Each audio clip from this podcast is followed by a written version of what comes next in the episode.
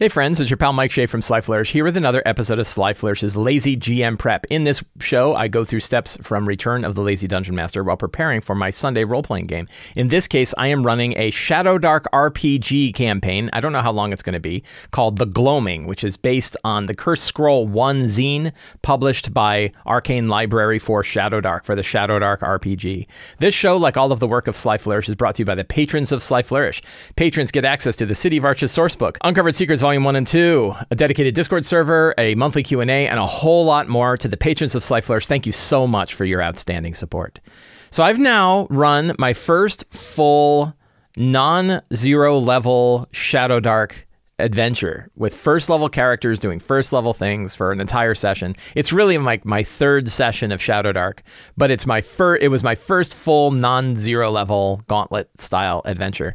And it brought up lots of thoughts. It, it, it has it has made me really think about role playing games. It's really made me think about running Shadow Dark and how I typically run games, what the lazy DM style is like, what works, what doesn't. We're going to talk all about that kind of stuff today while we dig into the while we dig into my prep for for my game today, but also kind of thinking about what happened in the last session because I have lots of I have lots of thoughts about it. And we're to we're going to dig into those. In the last session, the characters had made their way to the ruined watchtower. So this is the area map for the mini campaign setting known as the Gloaming, which is available in Cursed Scroll One, the zine from one of the one of the three kind of Shadow Dark zines. And it has a big hex map. And in the first hex that we I decided I was going to start the campaign was in this place called the Ruined Watchtower, which you can see the right in area 102 in the upper left corner. And there's no real story about it, right? There's not a lot there. So I was like, I kind of want to add my own little story to it. So I sort of tied, tied it to this idea of the the marrow, the marrow guy. This creature called the marrow fiend, a wolfish hulk of razor bone and sinewy muscle, black marrow tree sap drips from its jaws and the gaps in its bony plating. I don't. I'm having trouble even understanding exactly what that's like. But maybe that's better. Maybe like the idea that we can't really explain exactly what it looks like makes it scarier and stuff. It can do devouring. It can you know devour and sap. Two claws plus seven to hit. One d10 each. That's very lethal. And sap gout near line. So really cool idea. So I was like, we're going to take this idea of the Marrow Fiend, which has ties to the bandits as well. There's a whole bandit camp, and the bandits are sort of tied into the, the Marrow Fiend. And so I definitely want to tie that in, and I did. So instead of it just being the ruined watchtower, it was a ruined. It was a tower that included the whole concept of this of this idea called the Marrow Fiend. And I've got some really kind of fun imagery that I want to put into the dungeon. So the characters met with a bunch of bandits. They fought some bandits. They had a bunch of shenanigans outside involving a dire wolf that's wandering around the outside of the tower. And they tried to have negotiations with this bandit captain, and she was actually willing to negotiate. But they were like, well, we really don't trust you. And then it ended up in a big bow fight. And two, our, we had a caster character who managed to pull off burning hands twice and killed four of like the five bandits with two blasts and that did a significant amount of damage to them. And then they met the dwarf who was they met the dwarf who pretended to be in love with the bandit captain and she actually he, the dwarf wasn't in love with the bandit captain it was just like no i was just trying to get them to go down in there to get this weird creepy idol that exists under the in the ruins underneath this tower because it's really dangerous down there but maybe you guys could go do it by the way we need to get this idol because it's really dangerous and apparently the bandits are trying to get a hold of this and we don't know why, but also it's really valuable. So that way you kind of have like two motivations to get the idol. One, it's it's powerful and dangerous, I guess three, it's powerful, it's dangerous, and it's valuable. So they went down into the ruins beneath. I called it the Shattered Tower of, of Marrow, and then we have the Tower Ruins of Marrow. And that is pretty good. And this is the map that we're using for this. And I kind of wrote out my inhabitants and things like that. So they made their way down the, I think I have this in Owlbear Rodeo too. Yeah, so I have this in Owlbear Rodeo, uh, which works out really well. Uh, I know that Kelsey, who made Shadow Dark RPG, uses Owlbear Rodeo herself, and using the general tokens I think works well because like I don't have time to make tokens for all these guys, and nobody nobody complained. So they went down this main area. They kind of peeked through. They saw that there's a big cavern here, but then they went around through the other door. Lots of discussion about which door they're going to go into. They found I think these were all dead bodies. These didn't these these skulls lying here were dead bodies that they found, and this big thing in the corner was a effigy, an effigy to the the marrow fiend. And then they went back and they were examining a corpse that they had found of one of the bandits, and the corpse bloated up and then exploded, and giant wasps came out of it, which I, I took right from. There was an Amazon series. What was it called? Oh, God, I can't remember about them finding weird mammoths in the ice, and everybody got a weird disease, and it was really good. Damn, can't remember the name of it. And so I really like that idea. But it did, but that that scene brought up one of my. I had sort of a, a, a crisis of faith because of the way that that happened and the way that I modified what happened and whether I'm being true to Shadow Dark or whether I'm falling back to my traditional ways of running of running RPGs and that's something that we're going to talk about today. So we so that's where it ended. It ended I, I like to end on cliffhangers and to them getting attacked by a bunch of giant wasps was a good cliffhanger and I was pretty excited for that. Now the one tricky bit is that giant wasps are really hard when they're, they're still first level. And it was kind of a random encounter, and it was a random encounter that was legitimately triggered.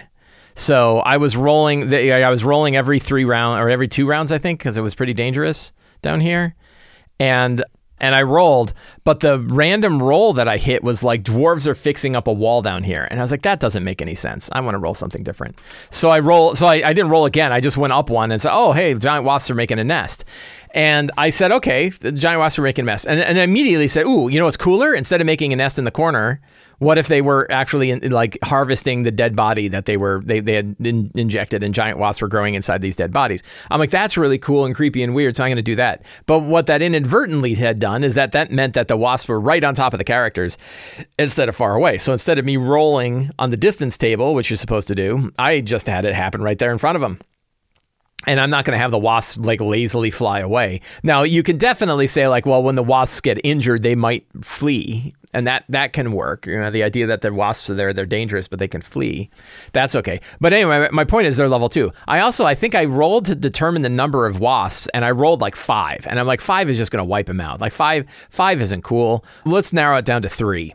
And so I cut it down to three, which again means I've got my finger on the scale. Like I'm tweaking things, right? I'm not following the Shadow Dark ideals of like you roll and you do what happens, but I already wasn't because I already had the wasp show up right on top of them.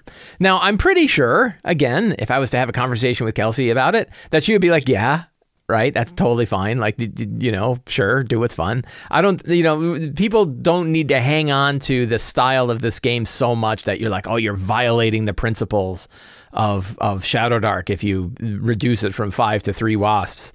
But there's a little bit of like I want to kind of make sure that I'm that I'm understanding how the game is supposed to work, and then I'm bringing some of my ideals over. And we had a little conversation about this in Discord, and people are like, "Well, yeah, you're just running it like 5e, but 5e doesn't even run that way. Like that's still me. Like that's just the way I run games. It's not necessarily how 5e runs games. 5e doesn't say, "Oh yeah, make sure to tweak the number of monsters based on the situation or based on the pacing of the game." That's my that's my advice, right? Is that you, you tweak the number of monsters based on the pacing of the game. So, and that's what I did. And and there's another thing which like even three wasps at level two is going to be pretty hard for five five characters that are first level. Now the nice thing is that the the giant wasp doesn't necessarily kill characters. It could poison them and then they could like fall unconscious and maybe get, you know, kind of they could wait you know one of them could wake up while the other ones are being har- harvested and maybe they're being deadly but they they essentially could get a second chance rather than just being wiped out outright by the giant wasp. Now somebody might die and that's okay. People are supposed to die in, in shadow shadow dark so yeah so all of that sort of brought up this idea of like where what should we be dorking with? What should we not be dorking with? You know what's true to the style of the game and where are we bringing in our mannerisms my mannerisms my style? And is it getting in the way i don't think my style gets in the way i think i could use i'm pretty confident like looking at the game reading the game having run a couple of sessions i'm pretty sure i could run this like i run any other rpg and it would be totally fine but I also want to make sure that I'm getting the gist of like how this is going to run before I put too much of my own ideas on there. And some of my ideas are like really straightforward. There's a house rule that I'm going to do just because it's like I've got enough bookkeeping and there's a fair bit of bookkeeping that occurs in this game. So one of the things I'm not going to track is like ins- not I don't they don't call it inspiration. I think they call it luck.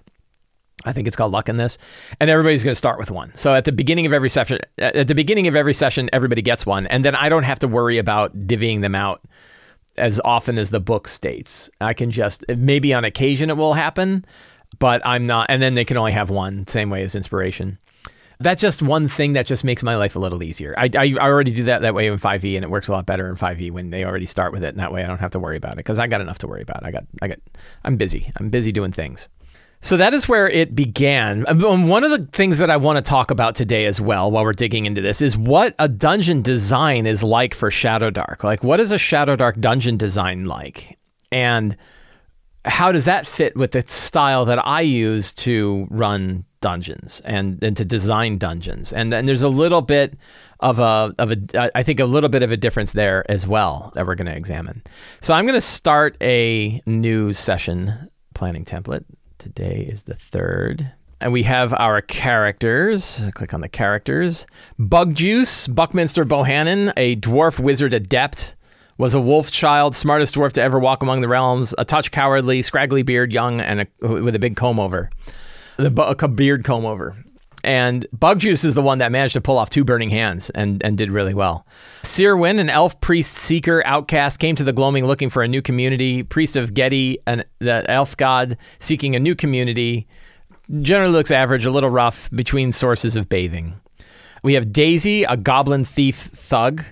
Morrigan Nightweaver, elf warlock, who follows Shune the Vile, Shune the Vile, the mother witch, and is branded as such. Her mother was burned at the stake at Marrow's Hold, and then the Hold branded Morgan and shunned her with the mark of sin, so everybody would know who she is. She her goal is to raise her magical powers, get some money, and survive. She's thin and tall and looks like a little bit like a lich. She's bringing the whenever she walks around, you hear the rattle of dry bones. Thalos, a hero or hero of the day, dwarf priest healer, young for a dwarf, a bit naive, an acolyte of Tyrachnis. I should probably look up who Tyrachnis is. And th- things things are bad and wanted to get out into the field. Part of a traveling group, but they all died because of him. Aimless and not experienced in the in the not experienced in the in the world, oh, in the top world because he's because he's a dwarf. So that's our those are our characters, and again, the characters are a bit ephemeral. So I'm not digging too deep into the backgrounds of characters and stuff like that. I think it would be fun to look up who Tyrachnis is, though. So we're going to do that in the Shadow Dark RPG. They have a, a gods section, I'm pretty sure. Deities. Maybe it's not Tyrachnis, it's Saint Terragnis, legendary knight who is the patron of most lawful humans. She ascended to godhood long ago and is the embodiment of righteousness and justice. Yeah, so that's a good. I like that. Like the deities are, it's two pages, and it's like you know, 250 words, right? That's so. One thing about this game is like, boy, you're not going to waste a lot of time reading it because there's, I mean, you're, you're, you're, you know, there's not much to read. It's really, really fast. It's really quick to read this. We have a new character coming today as well. I don't know anything about him, so we're going to have a little bit of an intro today to learn to learn what's going on and and what, what, so one thing I want to make clear, all of this might talk about like how to have monsters pop up and, and do I have my thumb on the scale and all that. None of this is complaining about the game itself. Like the game, I have. If I have any complaints about the game so far, and why would you dig into the complaint? I'm, I'm really enjoying it. My players are really enjoying it. We really dig it. And I love the writing and I love the style. I love the simplicity. There are definitely things I notice about it that aren't complaints. It's just the way the game is. And and it's not it's not antithetical to how I want to run a game. But like the math is really flat. It's flatter, way flatter than 5e, but that makes sense. And that's not a problem. It means your die rolls matter a lot more. That's an observation, not a complaint. My only complaints are that like there's a bit of bookkeeping, keeping track of the timers on torches, keeping track of rounds from round to round, and making sure that you're constantly counting the rounds so that you know when to drop your random encounters. And the always staying in initiative order and kind of walking through. Those are bits of sort of mechanical bookkeeping th- that you always need to be doing. And it's just added things to everything else that I'm kind of doing. So in that sense, like, you know, that's that that's taking a bit. Now, one thing is like I'm pretty sure, and this again, is this going against the design of of of Shadow Dark? Probably a little bit. I could not track rounds and instead just have random encounters go when I feel like things are getting slow. Now, then you have your thumb on the scale, definitely, and that's that. Like, hey, you're you're now making judgments about about things instead of having sort of the, the, the randomness of the situation roll things. But yeah, that's what I'm for. That's why there's a GM. So I don't know that that's completely like, oh god, that's the end of the end of everything. And I think like you would need to track rounds if you have people that are using timers for things, like if if if people are casting spells that last a certain amount of time or they're using they have an effect that lasts a certain amount of time, you'd want to keep track of that. You know, so you could you could kind of just not pay attention. Same with initiative. Like you could just run initiative the same standard way, which is you don't generally worry about initiative till you're actually in combat and then you have people roll. Because you have people roll anyway. Now it's not bad to keep a list of the characters and walk through the list of the characters while you're going through scenes, and I do that. I'm probably hanging on to a little tight. You probably don't need to worry about it that much. I, run lots of other games, and that that part of it, that making the spotlight problem, is not really that big a problem for me. So I don't know how much energy I need to be spending on making sure that we're constantly staying in turn order. So those are a couple things where it's like I probably don't need to worry about them too much. Maybe I'm hanging on too tight, right? But those are those are areas where they're they're they're fundamental mechanics of Shadow Dark that are designed to solve problems that like 5e has, which is that you can definitely have certain players who dominate the spotlight if you don't have if you aren't continually walking through the list of characters to make sure everybody's getting their time in the sun, including outside of combat or NPC NPC interaction scenes and stuff like that. And then the other one, like the reason why random encounters and turn tracking matters is to make sure that you're constantly moving the pacing forward. So it's it's designed because things can get slow if characters are spending too much time doing exploration and stuff like that. Now you have this this avenue, this vehicle to kind of keep them moving forward. That's cool. And then the torchlight is the same way. The torchlight is a, another way to kind of keep them moving forward, keep keep the initiative going, and keep the speed going. So it's very clear that one of the goals of Shadow Dark is that speed, that pacing, that movement, and that's really an answer to games that don't have that movement. But there are other answers too, because my games don't feel particularly slow. I don't think. Sometimes they do. I have some players who are like, "Oh yeah, that was really long and boring," because you you know, but it was really fun for these other people because they got to spend a lot of time doing this kind of stuff they do. So I don't know. But that's probably my only my only complaint right now is really that. I do think also that characters are really really weak, and and when you're rolling for hit points, and you get like two, boy, like I mean anything can knock you out, and I, I guess that's the idea, but that that that feels really flat to me hit points or something. If I was house ruling, if I was like, I'm going to dive in with house rules, starting with max hit points at level one would probably be a big one. And then maybe letting people take the average hit points instead of having to roll for hit points would be another one. And but I might be a dick and say it's average minus 0.5 rather than plus 0.5. So instead of fifth edition, which gives you that average plus a half a point like if you're rolling a if you have a d6 for your hit die you get four i would make it three. And that way it's like well it's a little less than average so you can roll instead of taking the average but the average is a little less than the average. I don't know. Strong start giant wasps. A new character joins the group. Where to next? That's our strong start. Scenes the continued exploration of the ruins the tower ruins of marrow recovery of the idol, and it would be the idol of the Marrow Lord. Is that what that guy was called? The Marrow Fiend. That's cool. I think it's going to be really spiny and spiky. Return to, and what is the name of the town? Wardenwood. Return to Wardenwood. And then we're going to try the downtime. Spend that gold. And then I want to have some options for the next adventures and I want to pick three. This is this is something we should probably spend a, a, a good deal, not a good deal, but like a fair bit of time on today in our prep. Is this is that thinking? You know, they call it like thinking two horizons out. I I don't know if they'll even necessarily get past this dungeon today. But they may, and if they do, I want to have an idea of what the next three options are. So I'm probably going to follow a model for the campaign here that I found in uh, Dragon of Ice Spire Peak by Chris Perkins. That was the D&D Essentials kit adventure. And I really like this model. And the way the model works is you have an introduction starting adventure that gets everybody kind of familiar with what's going on. They can go to town and then you offer up three other places that they can go. And they pick one of those and then they complete that and they come back and they have another place of those three that they can go and then they go that one, and then the third one is thrown out. So they've basically avoided one of them twice. That one is thrown out, and then three new ones come out, and that way you always sort of have like a choice between two to three adventures. You, it, it's actually very, you know, it's, it's it's very conservative in the total number of locations that you need to create because you're really you're only throwing out one out of every three that they don't go to, and then two of the three they end up going to. So you're not wasting a lot of a lot of effort. You know, most of the most of the stuff you create, you end up running. and and it's and it gives a lot of options and a lot of good times for the characters. So I think one of the options could be investigate the the bandit the bandit place. Let's see, the outlaw camp, the Redthorn outlaw camp. Why do they want the idol? So that's that's one good clear mission. They could they could visit Drusilla. Uh, that could be an option. Is visit Drusilla's hut. I don't know if there's like a full adventure there. Although they could, you know, Drusilla could be particularly interested in what they're doing. That could be that could be kind of fun. Did I spell it right? Is it with a Z? Drusilla, yeah. So that's an option that they could do. And what else? Let's take a look at our map. So Wardenwood is is 307. What's 108? The mossy men menhirs. So this could be tied Mossy standing stones form a circle. Each new moon, the earth inside sprouts dandelions of pure silver that Drusilla harvests. That's kind of fun. 203. Where's that? The marker stone.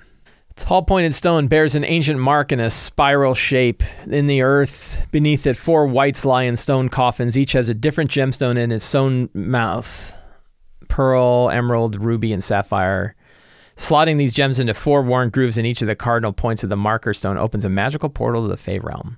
That's kind of cool. I don't know if that's a place they need to visit right now. There's a troll cave, Barber Barbarog, addicted to toxic oil and the marrow tree roots. I don't. I think that will be a fun another quest forward. Outlaw camp. Uh, we have Uncle Grigor, Stone Circle, 807. So we probably don't want to go too far out that stone circle. They could visit the stone circle, and I might change it to commune with, and we'll we'll pick the god that one of the players chose. We could like to commune with the gods, right? We'll just say to commune with the gods, and that would open up a new quest. But there could be like somebody else there. We could we could do some other we could do some other stuff there. So that that offers some. Uh, is there any other kind of dungeony sort of places? Let's just let's just take a look further and see if there's any other dungeony sort of places. Uncle Grigor. 209 was that's the troll cave. Yeah. 702 is Bittermold Keep. We could send them off to. So is I think Bittermold Keep is intended. Is that intended for first level characters? I don't know that it's it says first level. So we could another quest. Maybe I don't know if we want to put this here, but our dwarf friend, whose name is what, Dan- Danelle Corrent. Danelle Corrent is the name. Knows of even greater treasure in bitter mold, In bitter mold Keep. So that's four kind of potential options about where they could go afterwards. My hope is that near the end of a session, that's when they would make a choice like this, and then I, that would give me a little a little time and energy to sort of find maps and come up with stuff. Although I could probably run these, I could probably improvise these pretty easily. So that works. So what are some secrets and clues? Let us I actually just wrote an article about this for Monday. We can look at what secrets and clues we had last time that we did not use. Redthorn Bandits serve Greaves Redborn and Outcast Knight of St. Yidris. I don't know if they've done that. Danelle Corrent Lovestruck isn't really in love, yes.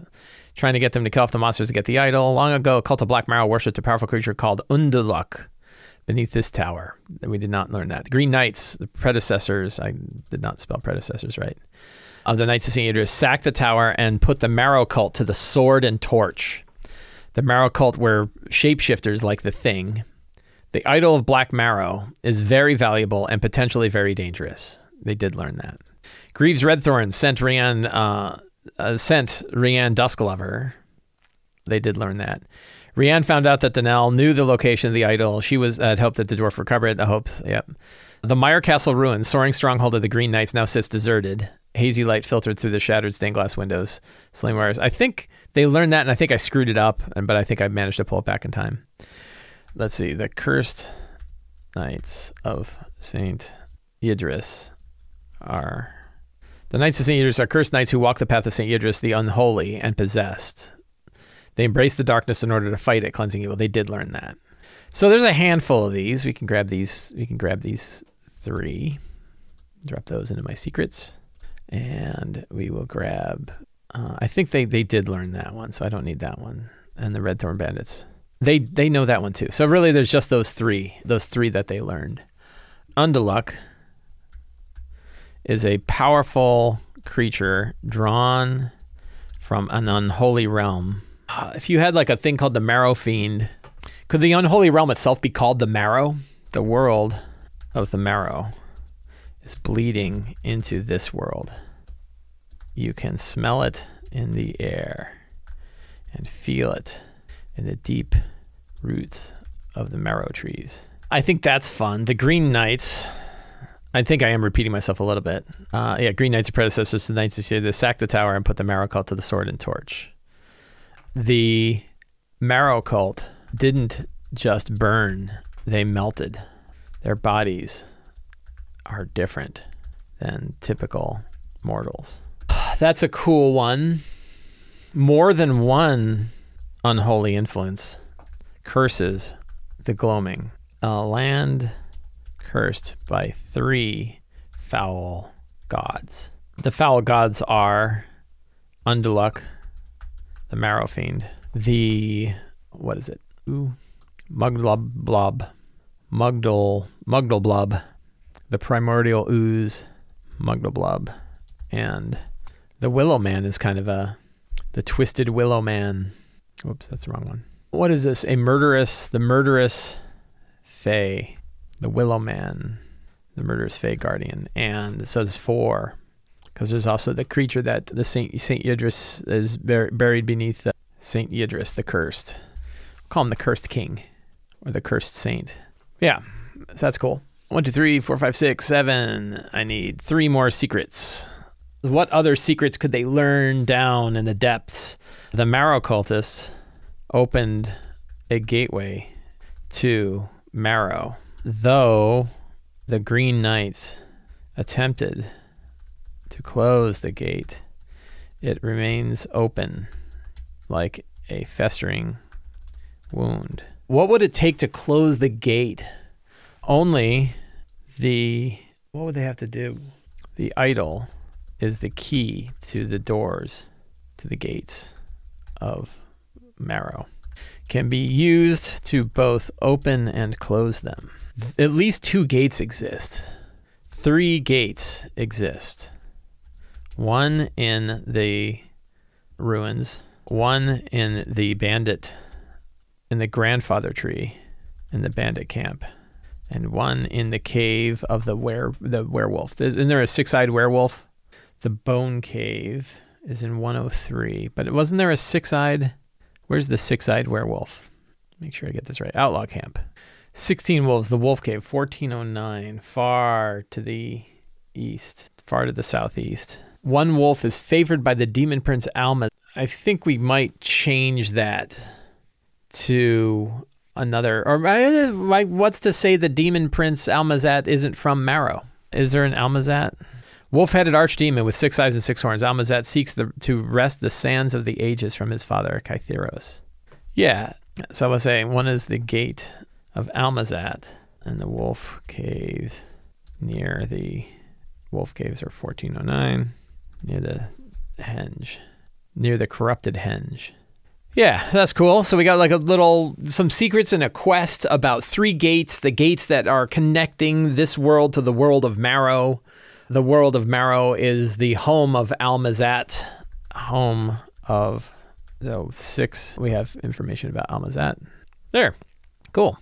So we got some good stuff. I don't know if they're going to investigate the Red Thorn Outlaw Camp or Druzilla's Hut or the Stone Circle, which are kind of the next paths that they would take. Which I guess are, you know, they're not like those aren't going to be. I mean, the the the Stone Circle to commune with the god. Are there any dungeons here? 807. Is that where the wights are? No. Yeah, no. So there's no there is no dungeon there. So are those enough for a a, a, a day of adventure? They investigating the Red Thorn Outlaw Camp is an overland area. Druzilla's Hut is an overland area. The Stone Circle is an overland area, and then there's Bittermold Keep, of course. So I probably don't need to do it right now, but at some point I could be like, okay, well, what are the other dungeons of this place? I guess you don't really bother to build out a dungeon until you know that that you're you're gonna go there. But I could do a little fantastic location here, and we'll we'll create a new place, and we'll say Dungeons of the Gloaming. That way, I've got a list of potential dungeons to fill out later. So we have the Troll Cave, we can actually go right through the list. Do, do, do. It's just a, this is a bit of extra homework. Like it's not really helping with my next session, but it's helping me get my hands around what's going on in the future, and then it makes it easier for me to drop in quests and then decide which ones I'm going to fill out with an actual thing. The Mossy Menhirs, I don't think that one does not have a dungeon. The Marker Stones, 203.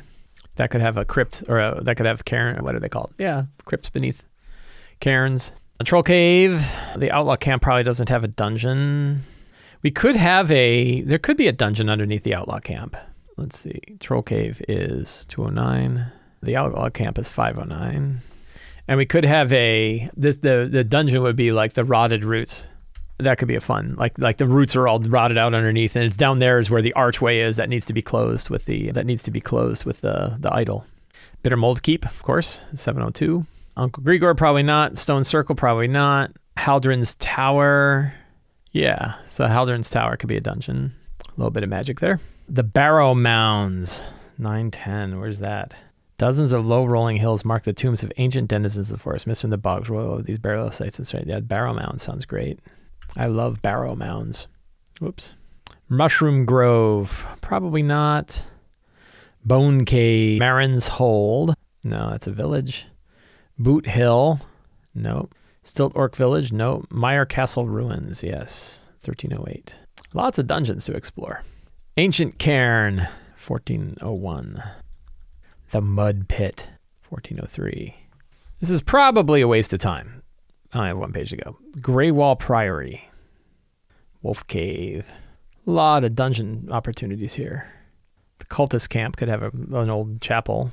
All I basically did was write down all the locations that are listed here. The corrupted henge. That's 1510, right? Yeah. The vile well. Cool.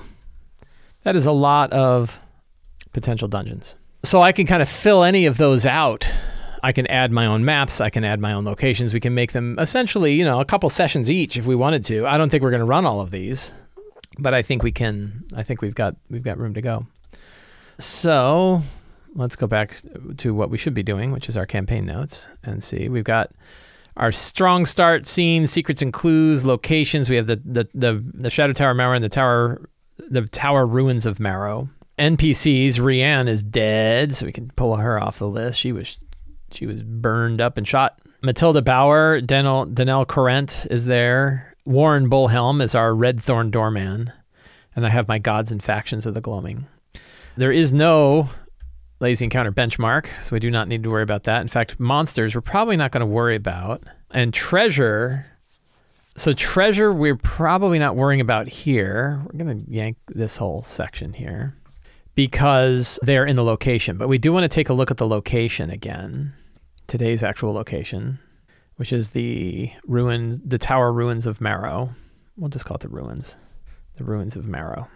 We have our map as we can see, and we'll, we'll, we'll bring up where's my owlbear.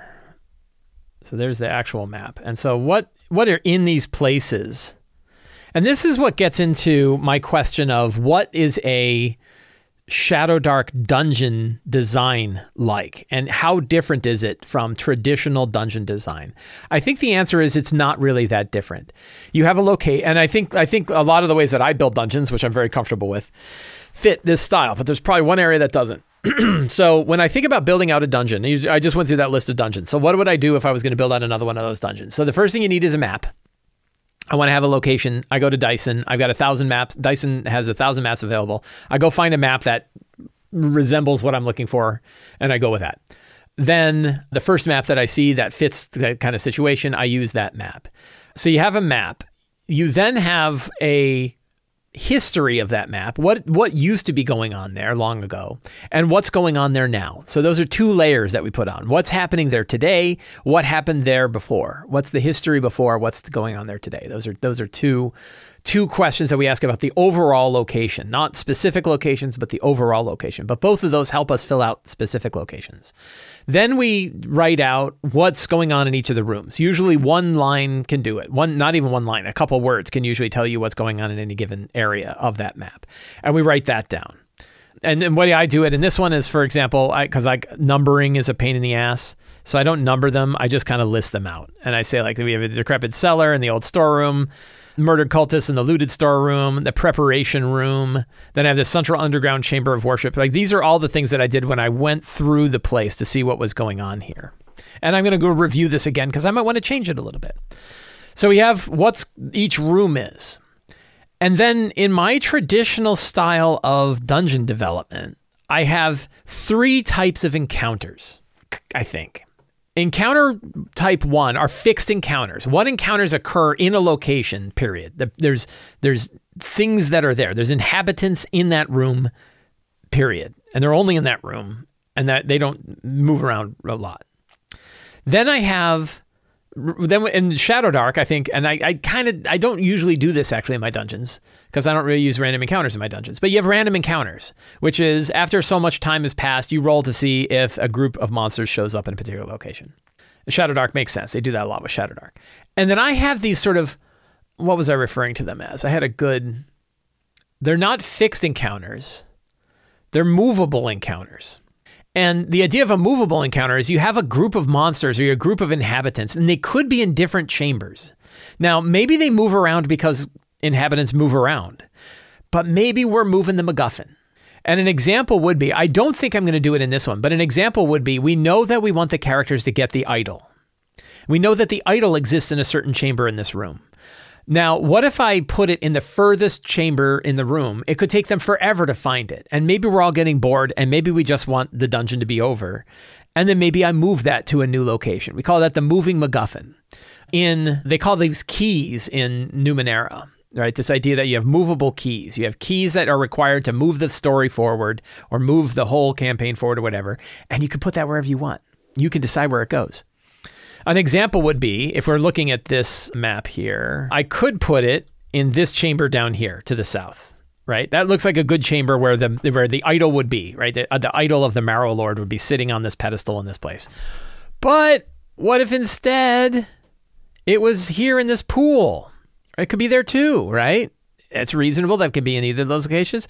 What if the spiders took it and they've got it up here and they're worshiping it? Right? I can move it where I want it to be. I can decide where it goes. What if I like you get really bored and it's down here, right? It's like buried in this rift. I can move it wherever I want. Is that bad? Is that putting your finger on the scale and changing things? Is that, you know, are you violating the principles of a dungeon where the characters are using their wits to figure out where things are because you're moving the MacGuffin around? Some would argue, yeah. Some would say that's te- that's you know you're they're, they're, all the choices are false.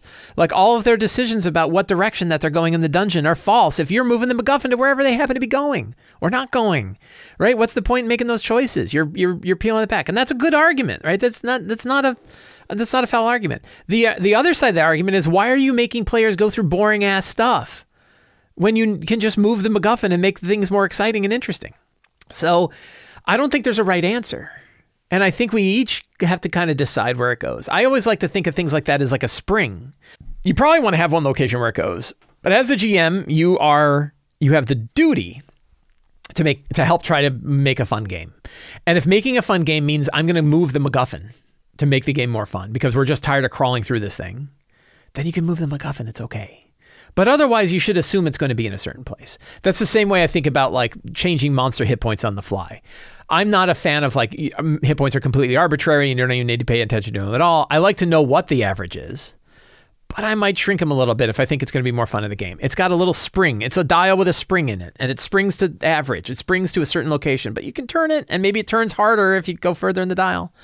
So that's the way I feel about it. But I, I, feel like the the intention of Shadowdark is that you have fixed encounters, and and we can we can dissect these design ideas by looking at Shadowdark dungeons. We can look at dungeons that Kelsey has designed and say what what was her process for thinking about this? What's the what what's the outcome and then what can we assume about the process? And I think that the outcome is it's and typically this is how everybody tends to think of dungeons or many times that you have basically two kinds of encounters. Fixed encounters in specific locations and random encounters which occur randomly. And that's it. I kind of have this other third one of movable encounters. The idea that you might have certain groups that could exist in different places, but we can move them around. And the example for this location is like I've got my tower locations here. So let's take a look through these because I actually need to run them. today. Got a game to run. They've already found the decrepit solar, cellar and old storeroom. They already found the murder cultist. They're in the preparation room. They've got into the preparation room. That's where they found dead cultists here that have been killed by the Green Knights, and then the wasps burst out of the bodies. We have a central underground chamber of worship with mounds of dead, burned bodies, melted, right? Melted bodies. Melted bodies and signs of battle. Uh, I think so. An example of a moving MacGuffin. One of the things is like, where is the archway to Marrow? Do I want to put it in this chamber here, which could work? Uh, I could move it further to the south and have it down here. And that like the archway was buried under the ground and dug up by the marrow cultists. That that would be cooler. I think I like that. I think I like that better. There's a chance they could miss it. And that's wouldn't be great. I kind of want them to find the to find the archway.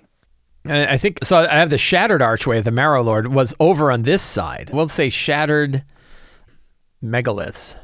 So we have shattered megaliths over there. We have the high priest chamber and the high priest audience chamber.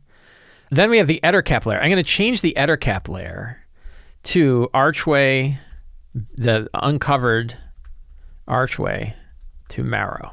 Then we have the well of marrow. We have sacrificial prison cells, and we have the spider layer, which is up here. This one will turn into an Ettercap layer. Inhabitants. We have six Ettercaps affixing thin lines of webbing across a passageway with some some with some halflings that tumbled inside. We have star- sharp stalactites that fall with even the slightest vibration. Where did I get that from? I wonder if I made that up. We have spider swarms.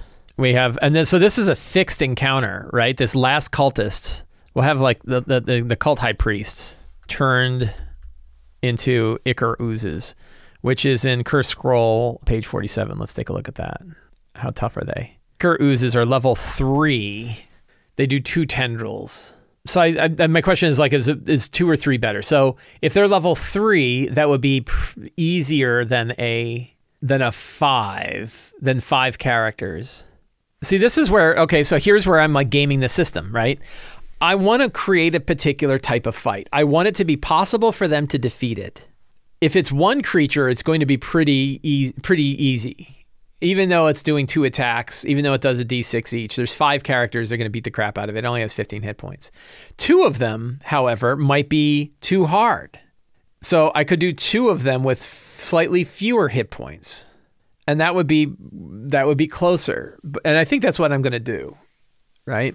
Is that violating the principles of Shadowdark? Maybe a little bit, because like I'm building the monsters around the characters, kind of changing their hit points around a little bit. But I want to have that kind of boss fight, right? And I, and they're the ones that are guarding the idol. The Ichor oozes are the ones guarding the idol. So some other now now one thing is like, do you want to make your own list of do you want to make your own list of random encounters here? So we could like spider swarms, undead, green knight, skeletons. Are there oozes? Monsters. It must be oozes, right? There's ochre jellies. Those are level four. Woo. So an ochre jelly actually would be a better because it's got more hit points. Oh, but it chops and splits. Do they have a gray ooze? They have a gray ooze. Did I already use gray oozes? I don't think I used gray oozes. Spider swarms, undead green knight skeletons, gray oozes. What else would be down here? Giant spiders, ettercaps. What else? Could have a nice one. Lost explorer, lost bandit, redthorn, lost redthorn bandit. So we have our own little like quick random encounter table that we could use if we want. That's a little bit better than rolling the random encounter tables for ruins because you get some weird stuff. But we could do that too. Yeah, we could we could we could figure that out. But I think that's probably good enough. So yeah, but that's that's kind of where I get torn in following the design of Shadowdark and my own style of play. And that is that I usually have my hands on the dials more than I think this game intends for you to have your hands on the dials. So I should I think my idea is to kind of take my hands off the dials a little bit and and go with that randomness. So like spider swarms, like how many spider swarms should there be? Is it 2 to 3 like what 2 to 3? How many swarms of spiders might might one find? Do they have spider swarms? I don't even know. Yeah. Spider swarms are level two. All right, so that's pretty tough. So I probably only have one. And giant spiders are level three. we probably would only want to have maybe one to two giant spiders, right? Undead swarms or undead green knight skeletons. Let's look at skeleton here. They are level. Wow, they're level two as well. So I think we'll do like one d two on all these guys. An Ettercap would probably just be the one. We could do an Ettercap plus a giant spider, and one red thorn gambit. So that that that feels right. Yeah, I feel like I, I mean, so I feel pretty comfortable with it. I, I do, I do constantly wonder and question, like, am I, do I have my hands too much on the dials? Is a big question that I've got. But I think, I think we're, I think we're fine. I think everything's fine. And, uh, and we'll see. We'll run. Let's see, I can move this to my old session notes. Boop. And I think we're all set. One thing I gotta do while I'm thinking about is I'm gonna change this cover and upload, upload a file from my Shadowdark.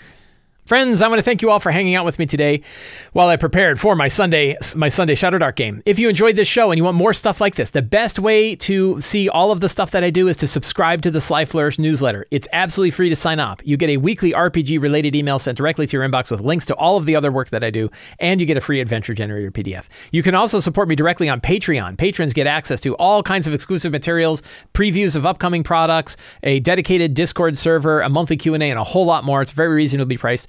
And you can pick up any of my books, including Return of the Lazy Dungeon Master, whose steps I use to help prep this game, The Lazy DM's Companion, which is full of random tables to help you build your adventures, and The Lazy DM's Workbook, which is like a the book that sits by your table while you're running your game to help give you the tools you need to improvise your game. Thank you all very much. Have a great day, and get out there and play an RPG.